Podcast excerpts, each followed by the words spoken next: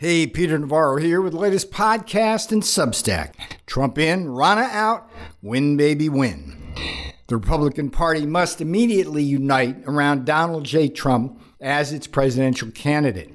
Republican National Committee Chair Ronna McDaniel must voluntarily pass the torch of leadership to a new RNC chair capable of running a competent campaign in 2024. Absent these two mid course corrections, the Republican Party will squander a platinum opportunity to take back both the White House and Congress from a Democrat Party destroying everything Main Street America holds dear.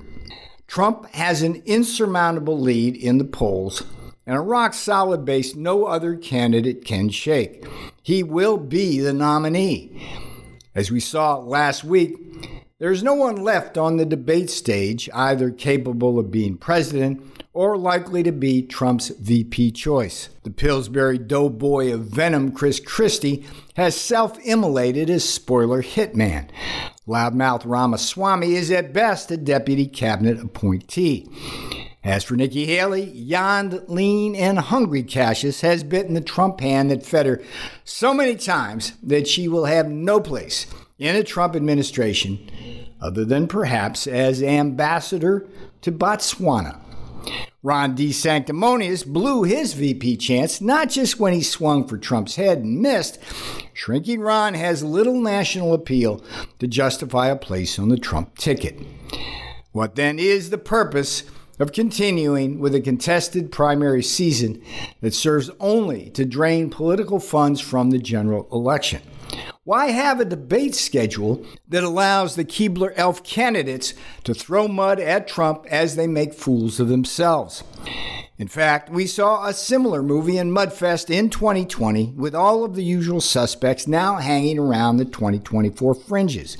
These never Trumpers range from the Koch network's dark money and Rupert Murdoch's propagandist Fox to the Romney, Ryan, Noonan, Rhino sappers, and nasty pac men like George Conway and John Bolton. 2020, their dark money and negative ads and attacks most certainly shaved points off the final Trump tally in what was a highly contested race.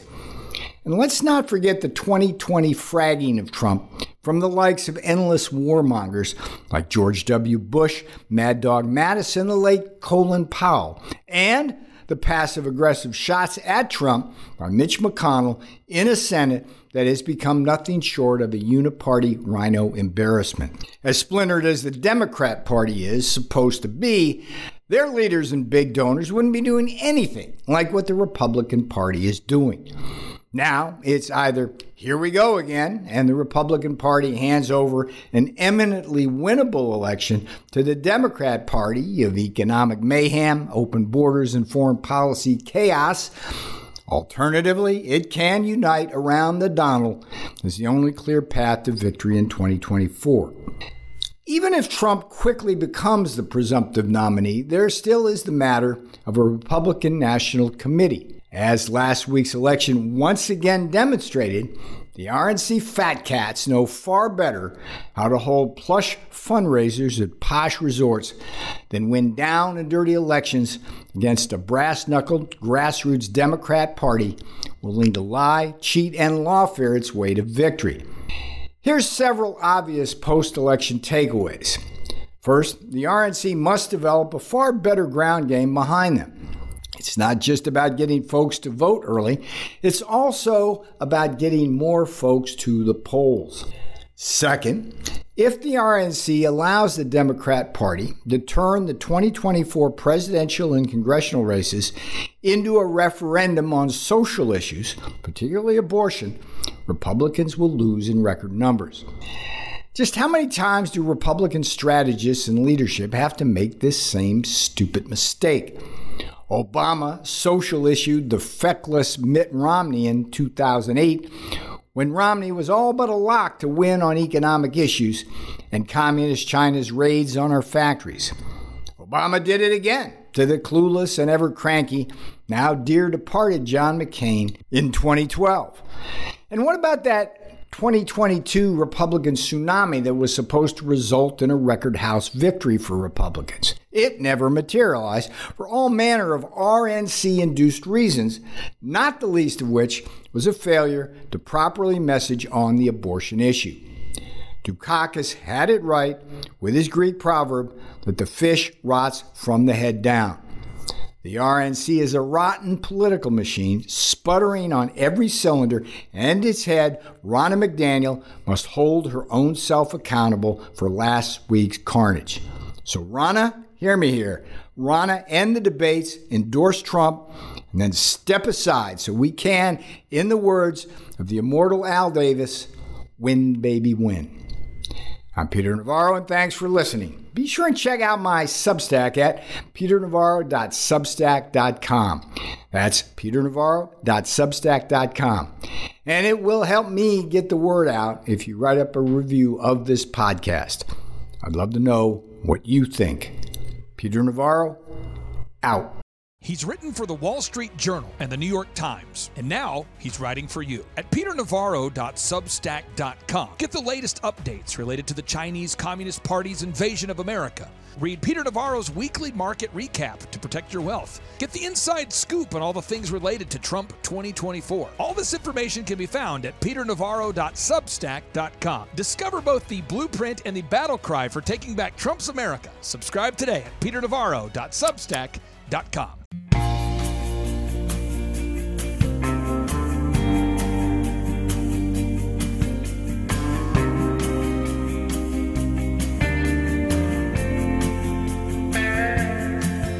Look around and tell me what you see. Every day, more people in the street. Said I used to work in a factory. Right now, I don't work for anything.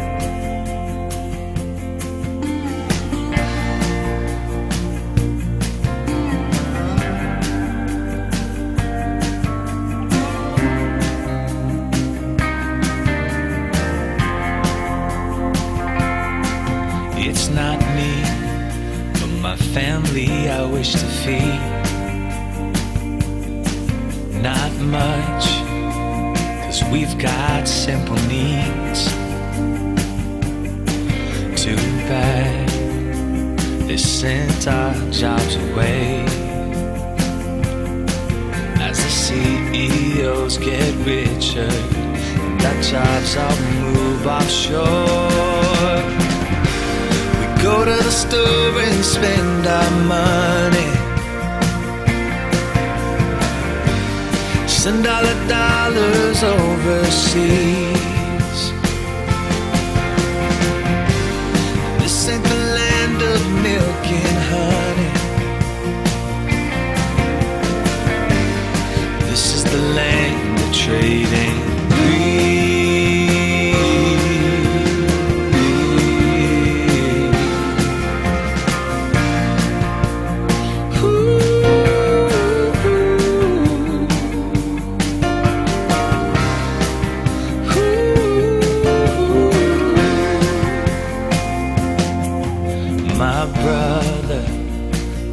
his college degree. He dreamed of running a factory. Now he's back home, living with mom again. Cause there's no bright future for a working man like him. Store and spend our money.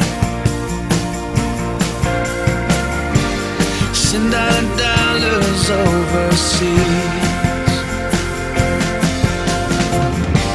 And this ain't the land of milk and honey. This is the land of trade and greed. We go to the store spend our money.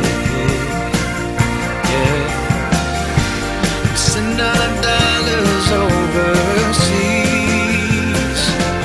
Whoa, this was the land of milk and honey. And now it's the land of trade and greed.